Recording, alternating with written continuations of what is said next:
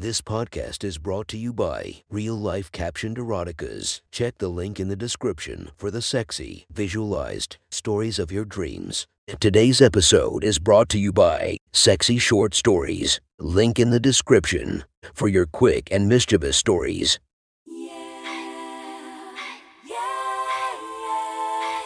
Welcome to my friend's Erotic Stories podcast, Reddit's Best Erotica, where we listen to the best erotica from our friends online. Relax as you spice up your day to day lives with a little bit of naughtiness. Feast your eyes to the inspiration of this story, Mia Khalifa. Check her Instagram linked below. Please enjoy a very hot episode of Your Friend's Erotic Stories.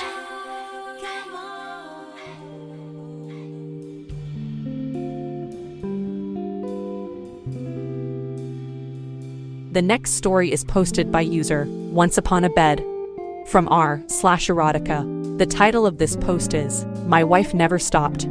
Sit back and enjoy the story.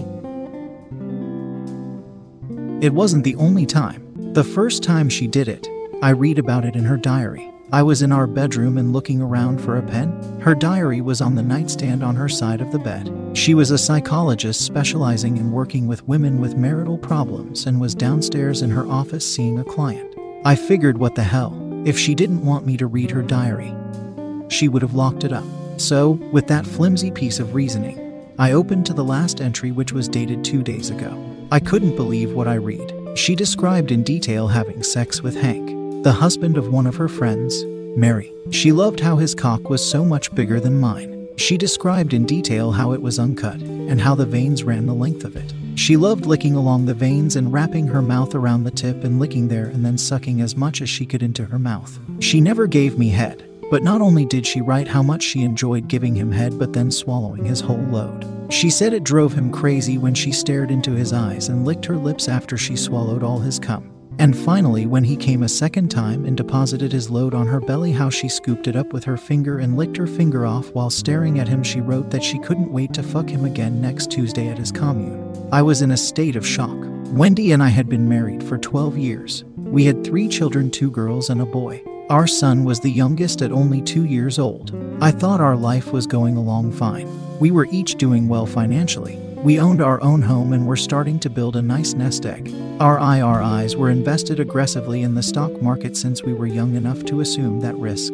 Our sex life had slowed down since our son was born, but I attributed that to the more recent emphasis we both placed on our careers. I shook off the shock and got my iPhone and captured an image of that page of her diary for future use. Reading further, I saw that in addition to Hank, she had been regularly fucking my best friend. Larry. She wrote that Larry's cock was curved sharply upward near the tip and it felt like it was rubbing her places that neither Hank nor I could touch. We had taken a vacation with Larry and his wife, Arlene, to New England three months ago.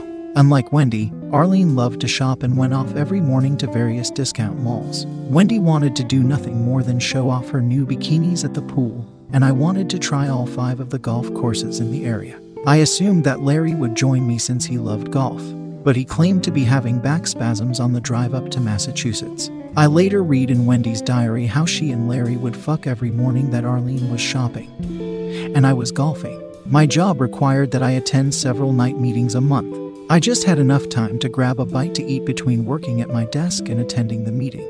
On those nights, she wrote that she had him over for dinner with my kids. So, he was at our house having dinner and then fucking Wendy after putting the kids to bed. I don't know if my kids could tell that something was going on, but it was a couple of months into the year when they began calling him Uncle Larry. My mind was racing a mile a minute. I was by turns hurt, humiliated, shocked, and furious. I loved my life, my kids, our home, and my wife. How could she do this? Why did she do it? What the hell was that son of a bitch, so called friend, doing fucking up our lives? I wasn't sure what to do, but I knew I had to take some action to stop this behavior on her part. I knew an attorney would be the wrong route to take. Although I had several lawyer friends and work acquaintances, I knew that their training was to get in the ring and fight like hell for their client. Let the chips fall where they may, no holds barred, and win at all costs. We had three kids to think about, so getting down and dirty was the wrong approach, at first anyway. We could always take the gloves off if a more reasonable tack didn't work. When I confronted her about her infidelity, she said she wanted to tell me about it and was waiting for the right time. She wanted our whole family to move into the commune that Hank lived in. Hank lived there with his longtime lover, Mary, who was one of Wendy's friends. There were already several other people living with them in various capacities. For example, one guy was a paying boarder. My wife's friend had a sister, Joan, who was living with them, and there may have been others who moved in and out. We had three young children, so there would always be babysitters available. And my wife could practice her counseling anywhere and, of course, would have unrestricted access to Hank. Interestingly, Mary didn't seem to care who he fucked as long as he returned to the nest. I had a job in a different town and would have to commute daily. As a result, I would be exhausted after commuting every day and would probably have to get an apartment to use during the week and live in the commune on weekends. While she had regular access to her lover, Mary and Joan were off limits to me, so I would be left sucking hind teat. As you could guess, the idea didn't appeal to me at all. I tried to encourage her to join me seeing a marriage counselor, but she was dead set against it. Finally, she said she was willing to go to a social worker who was in her circle of friends. She was shocked when the social worker sided with me as I insisted that she stop sleeping with other men while in counseling. But Wendy refused, saying she had every intention of continuing to see and sleep with other men whenever she chose. It was about this time that divorce mediation was coming into vogue. It cost much less, and without lawyers fighting to get their hands on as much of our assets as they could, there would be more left over for each of us and our children. So, we decided not to pay for some attorney's kids' college education and use mediation to settle our differences. I should note that dear old Uncle Larry's affair with my wife was now out in the open. His divorce was messy, with my wife's name dragged through the mud along with the names of several other women who he apparently fucked over the years. In fact, one of the husbands of those women gave him a severe beating. It couldn't have happened to a nicer guy. My wife and Larry's wife. Trish both belonged to a big group of women who met on a regular basis and were involved in various social causes. When it became known that my wife was fucking Trish's husband, the women in the group chose up sides and the group eventually disbanded as a result. Anyway, we did the mediation thing, and along with splitting our assets, we set aside the money we figured we would have to pay the lawyers. That money was invested equally for our children. Fortunately, I picked Apple stock for the kids, and now 15 years later, they'll be able to go to college without having to take out any loans.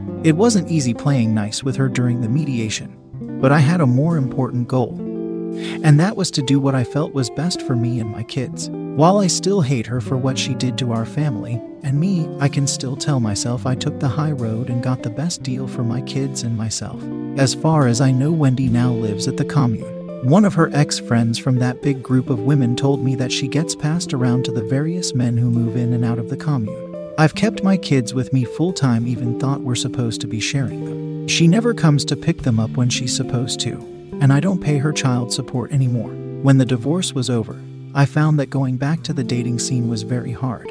I had always let Wendy oversee our social activities, and as a result, our friends were basically hers. Our town, as well as several neighboring towns, held social activities, discussion groups, etc., for singles of all ages. Through these programs, I got to meet several attractive women my own age and had some nice one night stands, but nothing that felt like it would become a long lasting thing. Then, as luck would have it, after a few years, I wound up meeting a wonderful woman. We recently got married. I guess things have a way of working out if you're lucky. Occasionally, I wonder what my new wife is doing when I'm not around. She's attractive and gets more than her share of attention from men when we're out with a crowd, or at a restaurant, or at one of the kids' little league games. I try not to let my concerns show, but I think she knows and understands. If she keeps a diary, it's never out in the open. We just don't talk about it. It's better that way. That was one hot story from our friend. Make sure to subscribe and check the links down below to be notified for daily episodes that would make your day a few times spicier as we listen to our friends' erotic stories.